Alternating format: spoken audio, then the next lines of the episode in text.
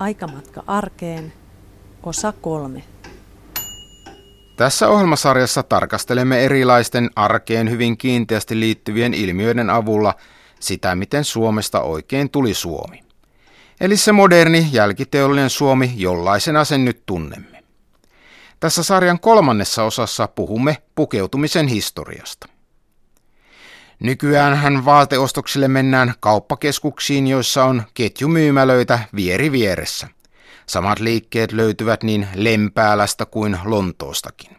Samoissa liikkeissä käyvät viisikymppiset ja nuoret ja farkkujahan käyttävät kaikki. Itsenäisyyspäivänä linnan pukuloistoa ihastellaan kotisohvalla tuulipuku päälle.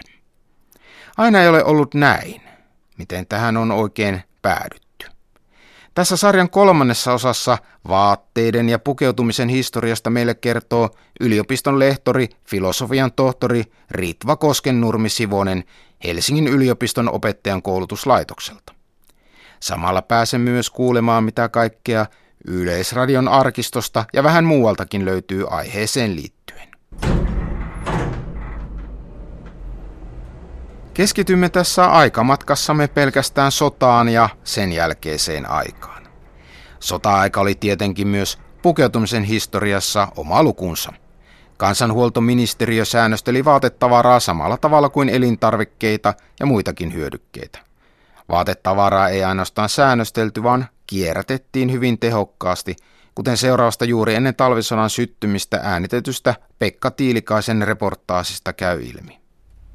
Tietysti esimerkiksi jokainen alusvaatekerta, jonka puolustuslaitos saa lahjaksi, merkitsee aina pikkusta säästöä sekä raaka-aineiden hankinnassa että valmistuskustannuksissa. Samallahan se vapauttaa jonkun työntekijän tai jonkun työkoneen toisen kappaleen valmistukseen. No niin, mutta minkälaisia vaatetavaroita ja lumppuja te nyt ylimalkaan keräätte? No lyhyesti sanottuna kaikkia villatavaraa. Mutta katsotaanpa uudestaan tuota röykkiä tää. Se on parin päivän saalis. Eiköhän siitä löydetä hyviä esimerkkejä. Niin, tässä on paitsi sitä äskeistä ryijyä, johon minä jo niin ihastuin, niin myöskin paljon muuta. Käteeni sattui vanhat miesten housut, villakankaiset hyvin paksut, ja tuossa on villasukkia sekä miesten että naisten. Tämä kädessäni oleva ei ole mikään sievän neitosen silkkisukka, vaan on aika karhea villasukka, tosin naisen. No niin, ja mikäs kasa tämä sitten tässä on? Tässähän näyttää olevan puhtaampaa ja kunnossa olevampaa tavaraa. No tämä on semmoista tavaraa, joka on oikeastaan liian hyvää lumpputehtaaseen. Mutta kun nämä ovat naisten ja lasten pukimia, niin toimittaa nämä lottien välityksellä siirtoväen käyttöön. Tässä on villaisia alushousuja, sitten on kaulahuivia, lasten pieniä pieniä sormikkaitakin, sukkia ja kaikenlaista lapsille ja etupäässä naisille sopivaa tavaraa. Sotaajan pukeutumista luonnehti hyvin pitkälle viety käytännöllisyys. Joka tilannetta varten ei voinut olla enää omaa vaatettaan ja miesten muodista ei sota-aikana voi tietenkään edes puhua. Yliopiston lehtori Ritva Koskennurmi Sivonen. Sota-aikana miesten muodissa ei tapahtunut tietenkään juuri mitään, koska kaikki miehet, jotka suinkin voitiin, niin lähetettiin rintamalle ja sitten se oli sitä, mitä armeija antoi sotilasvaatteita. Mutta naisten muodissa kyllä tapahtui se, että kaikkien vaatteiden täytyy olla erittäin käytännöllisiä. Ja semmoinen oikein tyyppivaate on sellainen mitä nykyään sanottaisiin blazeriksi, semmoinen äh, jakku, mutta ei puhuttu jakkupuvusta, puhuttiin kävelypuvusta. Se oli ehdottomasti nimeltään kävelypuku, jossa oli suora hame ja sitten tämä jakku, joka jakku oli vielä tavallisesti ihan vaatturin työtä, että jos niitä tehtiin uudesta kankaasta, niin ne vaatturit yleensä tekivät ne, eli samat työntekijät tai siis ammattikunta, joka oli tehnyt miesten vaatteita ja tätä pidettiin hyvin käytännöllisenä. Englannissa tämän tyyppisestä vaatteesta käytettiin ihan nimeä utility dress, eli siihen hyötyy viittaava, koska se oli hyvin monitoimivaate. kun muuten naisten pukeutumisessa oli ollut vierailupukua ja teatteripukua ja kotipukua ja juhlapukua, tällaisia siis niin, kuin niin sanotusti paremman väen, siis sellaisia, jotka ylipäänsä kiinnitti, saattoivat taloudellisesti kiinnittää huomiota pukeutumiseen. Niin oli ollut kovin erilaisia vaatteita, niin tästä tuli ihan varakkaissakin piireissä semmoinen yleisvaate. Ja se oli siitä, siitä kätevä, se, sellainen kapea hame, että se saatettiin tehdä miesten siviilihousuistakin sitten niin uusio käyttää niitä, kun miehet olivat armeijan vaatteissa rintamalla. No sodan jälkeen ilmeisesti tyypillinen miesten asuste oli se asepuku, joka oli jäänyt rintamalta. Nimenomaan näin, koska pula aika seurasi sota-aikaa. Siis ongelmat eivät loppuneet rauhansopimukseen tai, tai aselepoon mihinkään tällaiseen kohtaan, vaan ää, pula jatkui.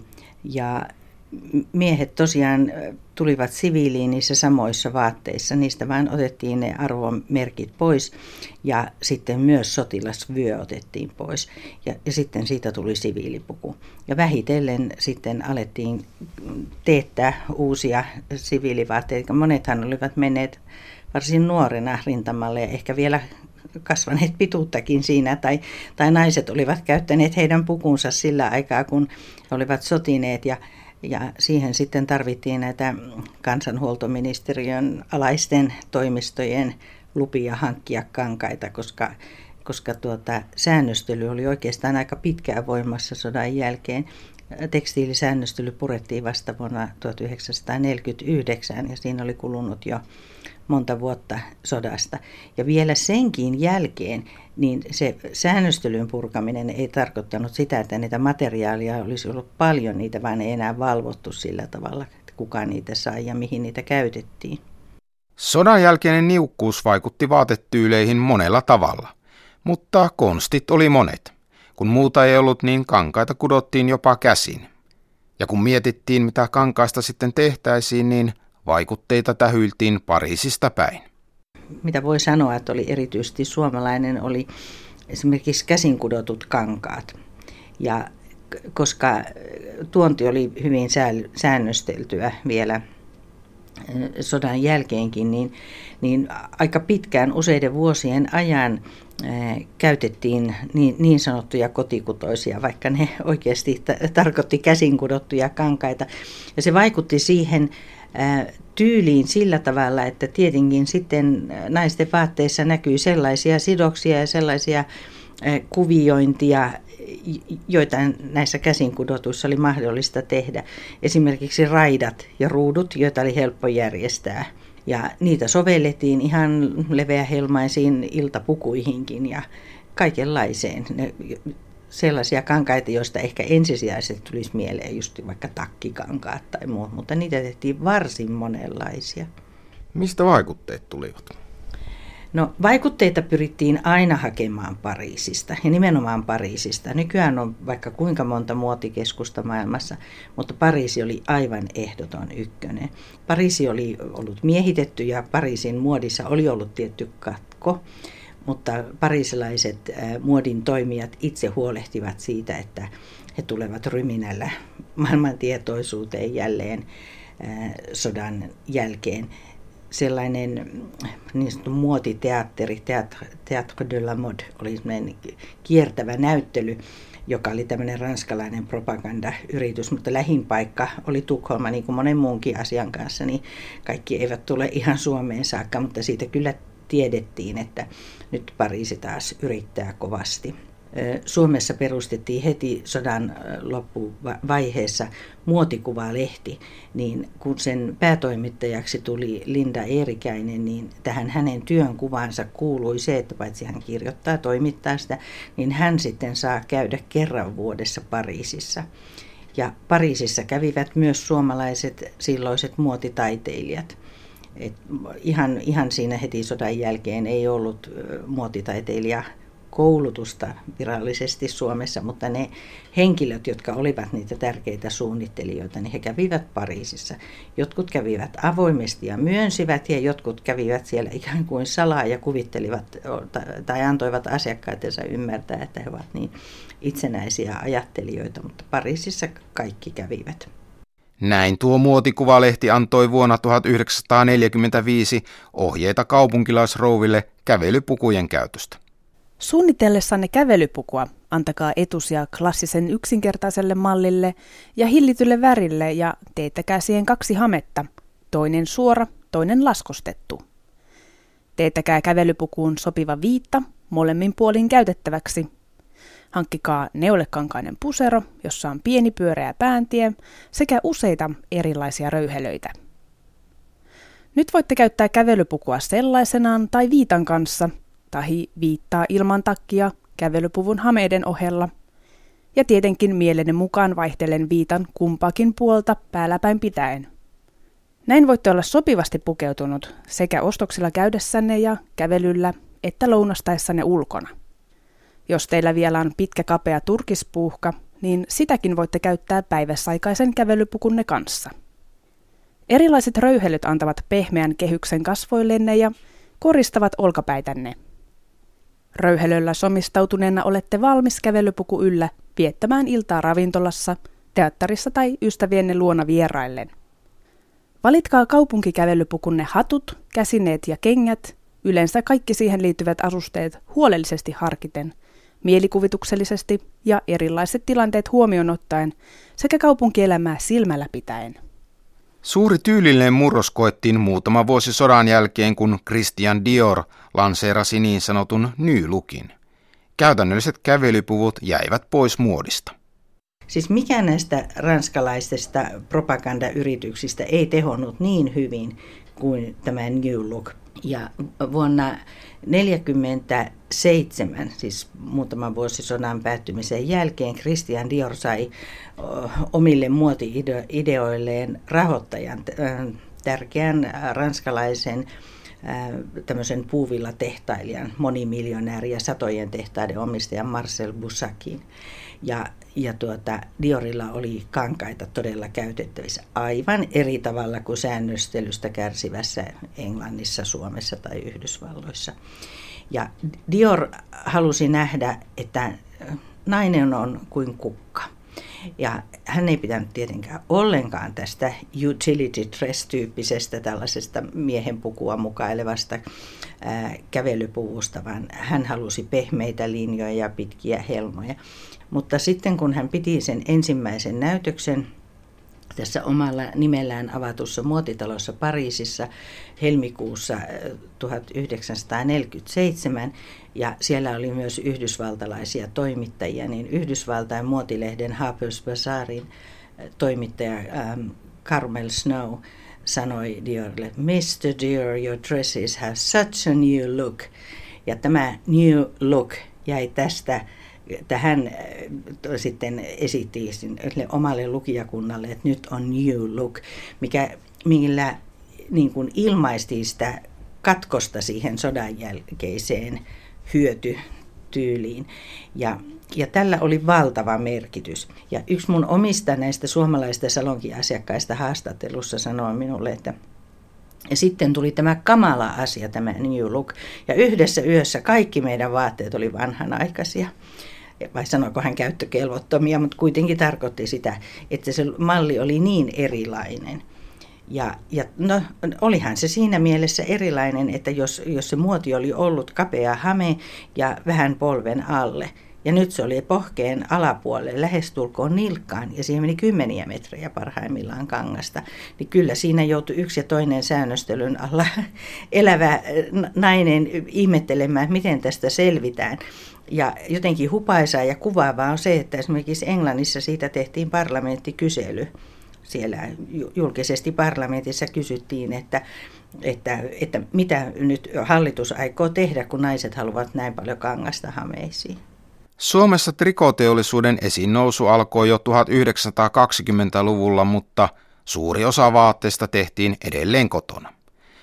Tilastot kertovat, että sodan jälkeisinä vuosina kotona ommeltiin noin 40 prosenttia vaatteista.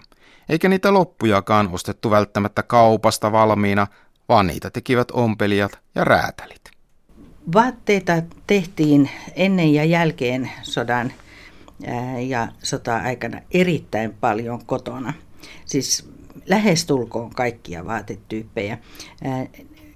oikeastaan ensimmäisiä sellaisia valmisvaatteita olivat alusvaatteet ja erityisesti ne trikovaatteet sitten kun alkoi trikovaatteita tulla, koska nämä kotiompelukoneet eivät kyllä soveltuneet siihen trikoon ompeluun, vaan tarvittiin toisenlaista saumaustekniikkaa joustaviin materiaaleihin.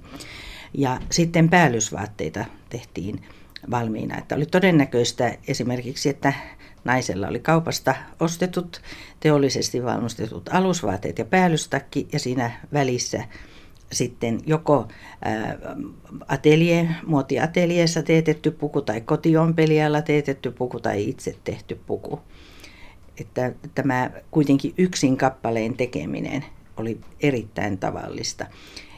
Ja, ja se kyllä se koski miesten vaatteitakin, että ää, varsinkin poikien paitoja ommeltiin kotona, housuja. Et sitten semmoiset, mitkä vaati enemmän ammattityötä, niin kuin vaatturin työtä, sellaisia teetettiin kodin ulkopuolella. Ja itse asiassa juuri niitä, sen tyyppisiä sitten alkoi saadakin valmiina. Sitten mitä tähän ompelijatyöhön tulee, niin, niin Suomessa ja varmaan muuallakin niin on ollut erittäin tyypillistä se, että, että varsinkin maaseudulla on käytetty niin sanottuja kotiompelijoita, eli Eli se ompelija tulee kotiin tekemään työtä, eikä niin, että mennään ompelijan luokse. Toki on ollut niitäkin ompelijoita, jotka ovat ommelleet omassa kodissaan, ja sitten on ollut ompeluliikkeitä.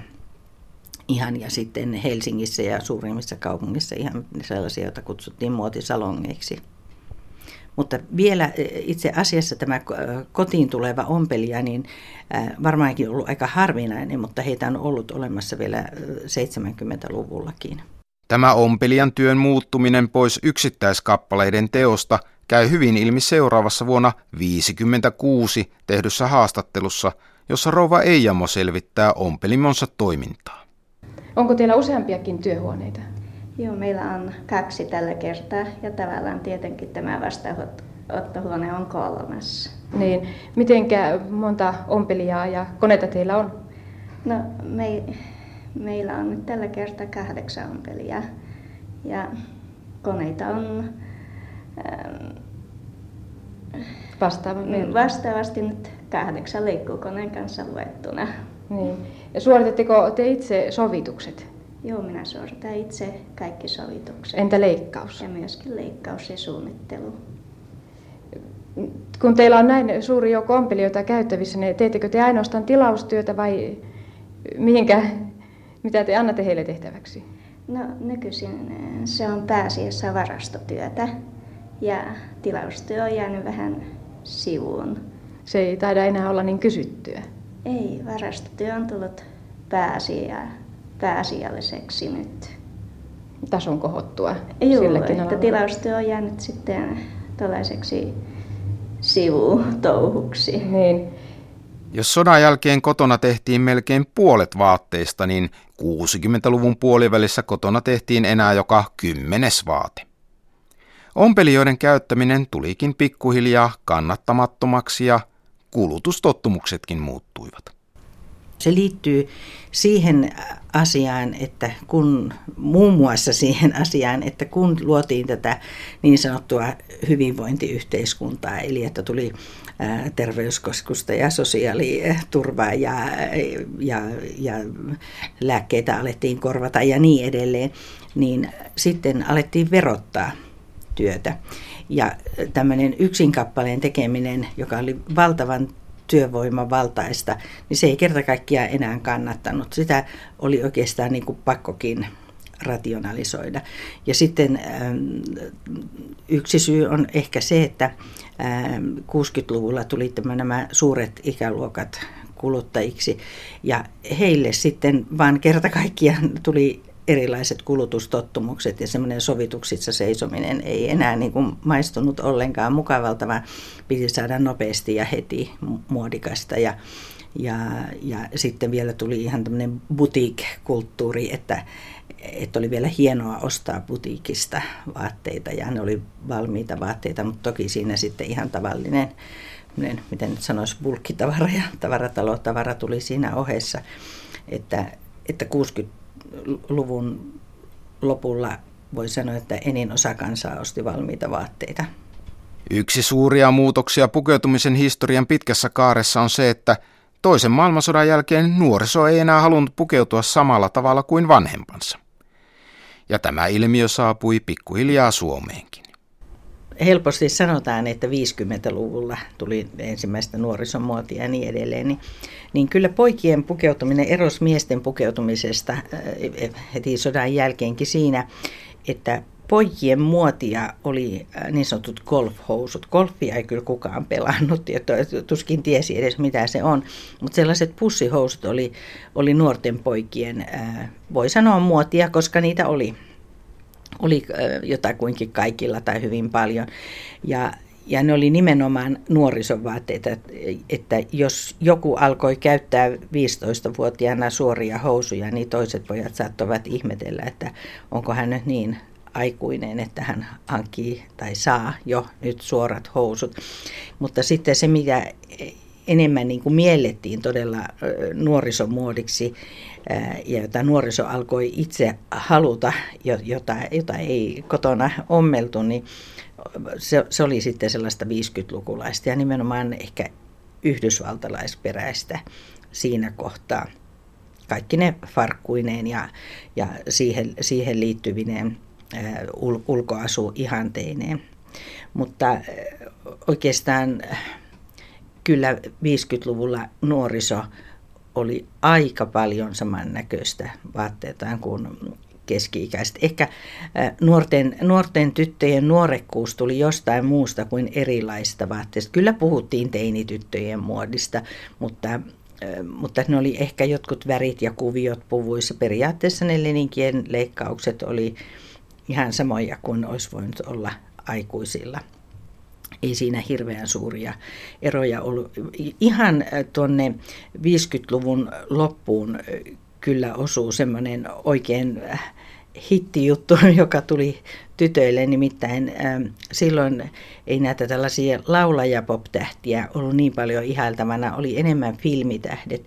Ja kun Brigitte Bardot meni ähm, naimisiin 59, niin hänellä oli semmoinen niin sanottu Vichy-ruutunen ähm, vihkipuku siinä, joka, joka muistuttaa enemmän semmoista äh, halvan ravintolan pöytäliina kangasta, kansanomaisen ravintolan pöytäliinakangassa. Ja, ja siitä tuli kyllä nimenomaan nuorille tytöille, ihan pikkutytöistä teinityttöihin saakka sellainen äh, niin kuin muotivillitys, jota varmaan siinä määrin ei ollut ennen nähty. Ja nähtiin Suomessa ihan, muistan itse omankin Brigitte Bardot ruutuisen oman mekkoni sieltä vuodelta 59-60.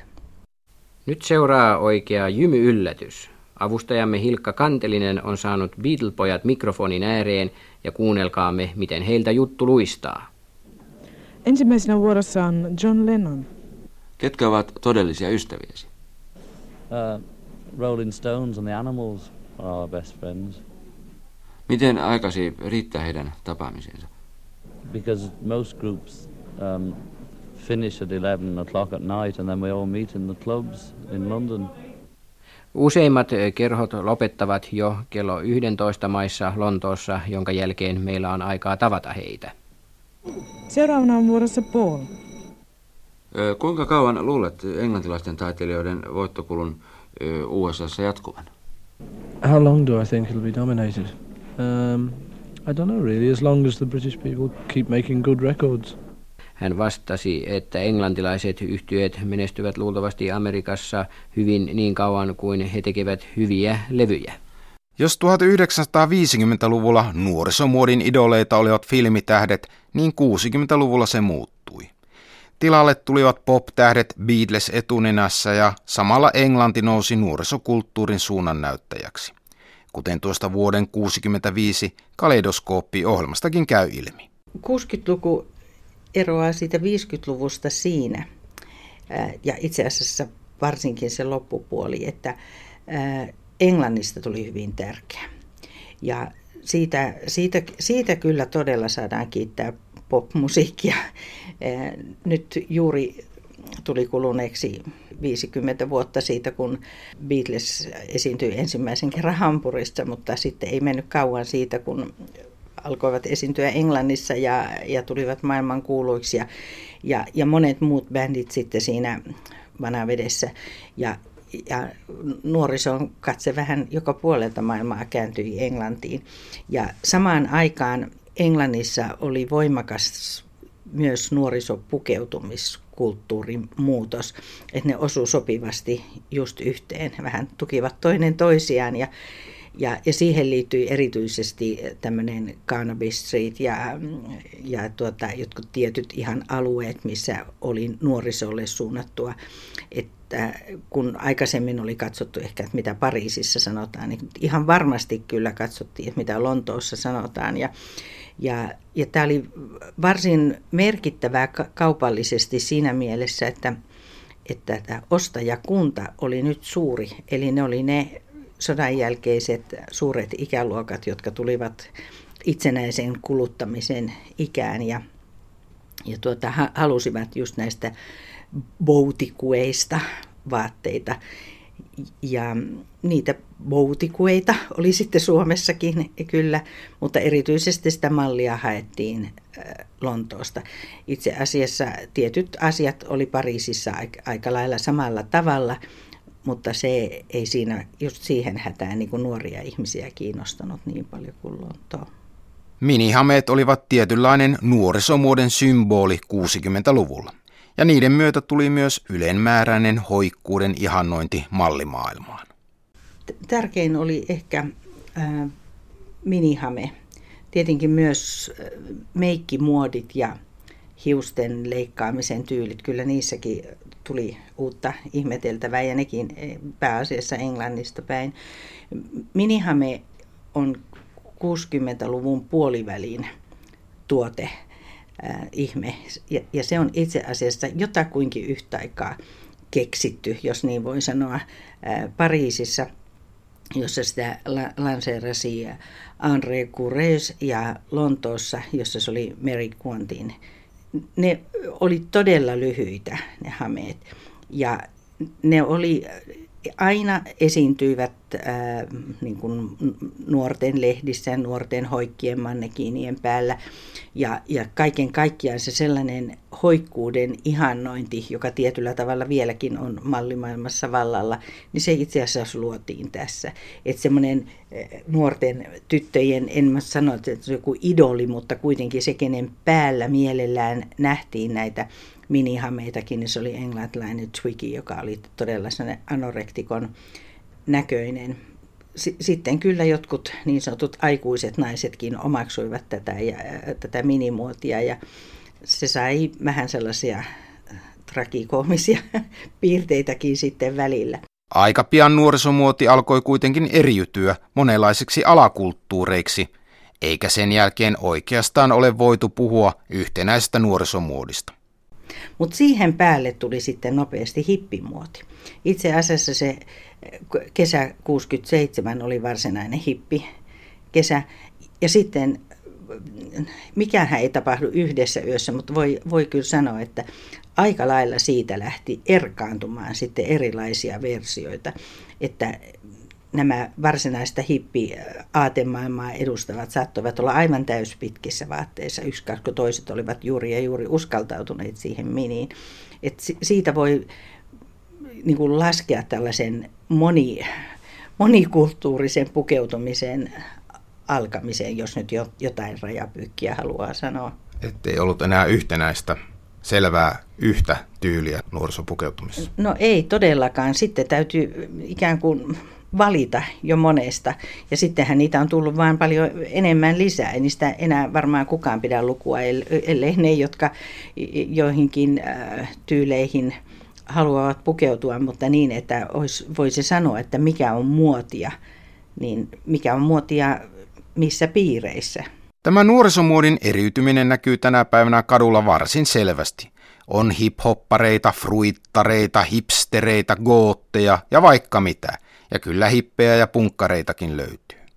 Nuorisokulttuurien ja pukeutumistyylien kirjo siis kumuloituu aina uusille vuosikymmenille. Mutta 60-luvun loppupuolelta lähtien tapahtui myös se merkittävä muutos, että arki ja juhlapukeutuminen eivät juurikaan enää eronneet. Sunnuntai-vaatteet alkoivat kadota. Helsingin yliopiston lehtori Ritva Koskennurmi Sivonen. Tämä tämmöinen muodollinen pukeutuminen joutui jonkinlaiseen kriisiin 60-luvun lopussa. Siinä vaiheessa, kun tuli tätä äh, vasemmistoradikaalisuutta, jotka, äh, henkilöitä, jotka halveksivat kaikkia porvarillisena pitämänä hyvää pukeutumista, mutta ei se niin hirveän nopeasti tai johonkin vuoden 68 hulluun vuoteen niin kuin ihan rajaudu. Että kyllä siinä oli vielä kuitenkin ihmisiä, jotka sinnitteli sen kanssa, että pukeudutaan kunnolla, jos mennään teatteriin, operaan tai kyläilemään ja niin edelleen. Mutta 70-luvun puolella ne oli kyllä aika suloisesti sekaisin kaikki asiat jo.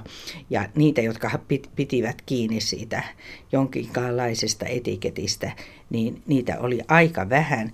Ja, ja kaiken kaikkiaan juhlia oli vähän, niin ei sitten sitä juhlapukukulttuuriakaan oikeastaan ollut kovin moni pitämässä yllä, että jopa noissa presidentin linnan vastaanotoilla niin oli aika arkisia naisten vaatteet. Miehillä nyt oli ne frakit ja tummat puhuttavan mukaan tai univormut. Mutta sitten osakunnissa jonkin verran, vaikka opiskelijapiireissä tätä pukeutumiskulttuurin romuttamista toisaalta oli, niin osakunnat kyllä on sinnikkäästi pitäneet yllä kuitenkin sitä, että siellä ainakin joku perimätieto oli siitä, miten pukeudutaan ja miten mennään. Ja sen, sen haluaisin sanoa, että tämä ei ole vain suomalaisten asia, vaikka Suomessa tämä tämmöinen sekalainen ja tilaisuuksia kunnioittamaton pukeutuminen on elänyt pidempään, niin kyllä tämä pukeutumiskulttuuri oli kriisissä myös Pariisissa tässä, mitä pidettiin kaiken hyvän pukeutumisen mittana, miten Pariisissa tehdään, vaikka siellä oli enemmän kuin Suomessa sellaisia, jotka pitivät kiinni siitä, että tilaisuuteen tilaisuuden mukaan ja kaupungille eri vaatteissa kuin kotiin. 70-luvun muotia leimaa tietynlaiset varsin arkiset värit, kuten seuraavasta vuonna 71 TV-ssä lähetetystä muotisousta ilmenee. Tässäkin kokoelmassamme, jonka Marianne Steen on ensisyksyksi tehnyt, nähdään sinistä pehmeänä sävynä kaikissa eri materiaaleissa. Ja sen lisäksi on tietenkin sitten nämä muut lämpimät syksyn värit mukana, kaikki ruskeat ja se paprika, josta on tullut sekä miesten että naisten värikarttoihin. Kohta lienee niin, että siitä on tullut jo tuollainen pysyvä värisävy. 70-luvun värimaailmaa, niin nyt nuoret kyllä sitä kertaavat, mutta kyllä se, se oli aika ankea sitä edeltävää ja sen, sen jälkeiseen, että nämä ruskeat ja ruskea-oranssit ja keltaiset ja semmoiset äh, upopesukoneen vihreät vaatteet, niin, niin ehkä nekin kaikki korostivat sitä arkisuutta. Voin sanoa, että kyllä 70-luku meni arjen merkeissä. Et ero, ero on oikeastaan niin kuin voi parhaiten ehkä havainnollistaa sille, jos ajattelee, mitä tapahtui 80-luvulla, kun ruvettiin puhumaan niin sanotusta kulutusjuhlasta.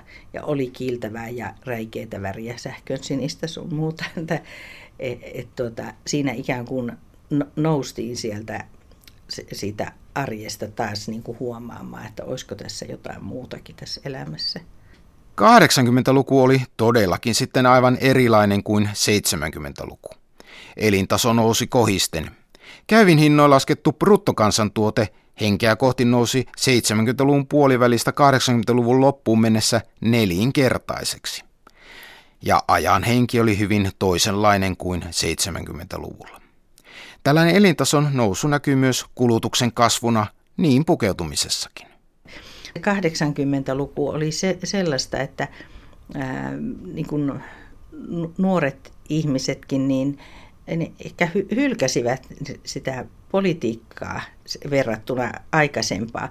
Ja, ja tuli business ja kaikki tämmöinen raha ja mitä rahalla saa, ja että se oli sitten taas jotenkin sosiaalisesti hyväksyttyä näyttää sitä myös vaatteissa. Eihän ne vaatteet nyt välttämättä niin kalliita ollut, mutta ne oli ilottelevampia, että en sano suorastaan irrottelevampia, että nä, nä, näytettiin, oli semmoista kimallusta ja kiilettä ja, ja, ja jos oli äh, niin kuin taloudellisesti kulutusjuhlan tuntua, niin kyllä niissä vaatteissa oli ihan oikeasti juhlan tuntua monissa, tai siis ihmiset alkoivat hankkia taas erityyppisiä vaatteita eri tarkoituksiin.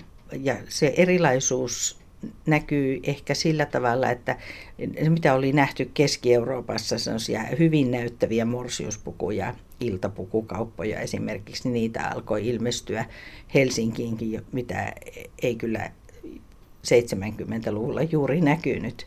Että tulee, tulee semmoisia vielä er, niin kuin hyvin spesiaalikauppoja enemmän. 90-luvun alkupuoltahan kuvaa lama. Ja samalla monet vanhat asiat palasivat, kuten käsin tekeminen. Mutta lamasta selvittiin ja samalla nähtiin myös pukeutumiskulttuurin uusi tuleminen. Lama oli yksi tekijä, mutta se aiheutti sellaista jonkinlaista kohtuullisuutta, että ei se, ei se niin kamalasti sillä tavalla, että nyt, nyt ollaan köyhiä, nyt ei pukeuduta mitenkään, mutta että nyt, nyt ei voi ostaa mitään, vaan siihen tuli esimerkiksi itse tekeminen, tuli jälleen kunniaan ja sitten ehkä jonkin verran korjaaminenkin ja kaikenlainen kohtuullistuminen siinä. Sitten maailma alkoi avartua eri tavalla. Suomeen alkoi muuttaa paljon muualta tulleita ja, ja suomalaiset alkoivat matkustaa paljon entistä enemmän. Kaikki tiesivät, että nyt pitää mennä Brysseliin ja nyt pitää olla, nyt pitää olla niin eurooppalaista, niin eurooppalaista. Ja sai vähän semmoisia koomisiakin piirteitä välillä. Mutta, mutta siihen 90-lukuun liittyy kyllä oikein kunnolla semmoinen pukeutumiskulttuurin uusi tuleminen, joka oli alkanut jo siinä 80-luvun äh, tämmöisen kulutusjuhlan äh, merkeissä. Ehkä sen huomasi esimerkiksi sellaisessa, että vuoden 1990 Helsingin yliopiston filosofisen tiedekunnan promootio oli suurempi kuin koskaan ennen. Kun siinä välissä oli ollut, että ei kukaan halunnut että se on sellaista porvarillista hömppää ja sinne pitää hankkia monia pukuja, että ketä kiinnostaa. Ja sinne tuli niitä ihmisiä, joilla oli ikään kuin patoutunut juhlimiseen tarve ja, ja todella nautittiin ja iloittiin sitä, joka oli todella hienoa pukeutumista tietenkin kusinan päivällä ja illalla miehillä frakki ja määrätynlaiset puvut naisilla ja niin edelleen. Mutta sitten muutenkin niin tämmöiset, ehkä voisi sanoa, niin että nuoret liikemiehet ja virkamiehet toivat miehen pukeutumiseen sellaista uutta ryhtiä. Taas alkoi näkyä kauniita paitoja, kauniita solmioita, hyvin prässettyjä pukuja ja niin edelleen. Ja, ja naisetkin alkoivat puhu, puhua bisnespukeutumisesta ja niin edelleen. Ehkä siinä nämä enemmänkin sitten sen laman jälkeen, mutta joka tapauksessa 90-luvulta tällaisia huomioita saattoi hyvinkin tehdä. Vaikka suomalaiset käyttävätkin nykyään enemmän rahaa pukeutumiseen kuin vaikkapa 70-luvulla, niin vaatetusmenojen osuus kaikista menoista on 70-luvulta lähtien tippunut. Vuonna 1975 vaatetuksen ja jalkineiden osuus kotitalouksien menoista oli hieman yli 6 prosenttia ja vuonna 2011 4,9. Tämä on EUn keskiarvoakin matalampi luku, esimerkiksi Italiassa vaatteisiin kulutetaan 7,4 prosenttia menoista, siis puolet enemmän kuin Suomessa. 90-luvulta lähtien myös kansainväliset vaateketjut ovat muuttaneet vaatemarkkinoitamme. Enää vaatteita ei tarvitse lähteä hakemaan Tukholmasta tai kauempaa. Samalla myös niiden ekologisuus ja eettisyys on tullut yhä merkittävämmäksi tekijäksi. Niin, se mitä oli aikaisemmin haettu Tukholmassa, käyty katsomassa mitä ihmeellistä on Hennetsillä ja Mauritsilla, niin ne tuota, tulivat Suomeen ja siinä samassa tuli sitten monta muutakin ketjua. Ja ja, tuota, ja nyt ihan sitten viime aikoina vielä tullut espanjalaisia ketjuja. Ja niissä on tietyt omat hyvät ja omat huonot puolensa tietenkin, että ää, jos ajatellaan, että niissä on sitä semmoista muodikkuutta ja nuorekkuutta ja nyt helposti saavutettavuutta, niin kyllä nämä tällaiset vaatetusketjut varsinkin, jotka mainostavat, että ensi viikolla, että näitä kokoelmia täällä nää, niin kyllä ne panevat myös ajattelemaan, että mikä on pukeutumisen ekologisuuden ja eettisyyden taso nykyään. Itse asiassa, jos palataan vielä siihen 70-lukuun, niin tällaiset kysymykset, että miten maailma voi, niin nehän, nehän olivat paljon esillä 70-luvulla. Oli öljykriisiä ja, ja ka- kaikenlaista tämmöistä ekologisen ajattelun heräämistä, mutta ei sitä kyllä juurikaan yhdistetty muotiin ja pukeutumiseen toisin kuin nyt. Mutta, mutta jos puhutaan 2000-luvun pukeutumisesta, niin meillä on edelleen se 60-luvun lopulta alkanut moninaisuus, että on vaikka mitä. Mutta jos siitä haetaan sellaisia jonkinlaisia ääripäitä, niin on sellainen halpa heti nyt ja äkkiä pois ja uutta. Ja, ja tuota, sitten toisaalta on hyvinkin perusteellinen ekologisten ja eettisten näkökohtien huomioon ottaminen. Ja on ihmisiä, jotka hankkivat vaatteensa pääasiallisesti, ei vain satunnaisesti, vaan pääasiallisesti käytettyjen vaatteiden liikkeistä. Ja on myös havaittavissa nuortenkin ihmisten keskuudessa halukkuutta opetella korjaamaan vaatteita. Eli tämmöinen hidas muoti, mikä ennen oli aika luonnollinen asia siinä mielessä, että koko kansa oli köyhempää. Että haluttiin pukeutua hyvin. Silloin kun kansa oli köyhempää, he itse asiassa halusivat pukeutua paremmin. Ja, ja kun se nyt on rikkaampaa kuitenkin keskimäärin, vaikka meillä on vähävaraisia ihmisiä nykyäänkin, niin ihmiset ei välttämättä halua yleisesti pukeutua niin hyvin. Mutta tämä, että ajatellaan, että voisiko vaatetta sittenkin käyttää kauemmin ja miten se vaate voisi elää eri muodoissa. Ihan oma lukunsa on tämmöinen tuunaaminen, että tehdään, ostetaan jotakin ja tehdään siitä jotain uutta. No, jos se vaate elää kauemmin, niin ihan hyvä, mutta mä tarkoitan, että ihan parsiminen ja paikkaaminen on semmoinen, joka kiinnostaa, ei vielä välttämättä hirveän monia, mutta mä epäilen, että se alkaa, arveleen kyllä, että se alkaa kiinnostaa yhä useampia. Näin siis yliopiston lehtori Ritva Koskennurmi Sivonen Helsingin yliopiston opettajan koulutuslaitokselta kertoi pukeutumisen historiaan liittyvistä muutoksista. Ohjelman seuraavassa osassa jatkamme tätä aikamatkaa arjen historiaan. Silloin vuorossa on joulun vietotapoihin liittyvät muutokset.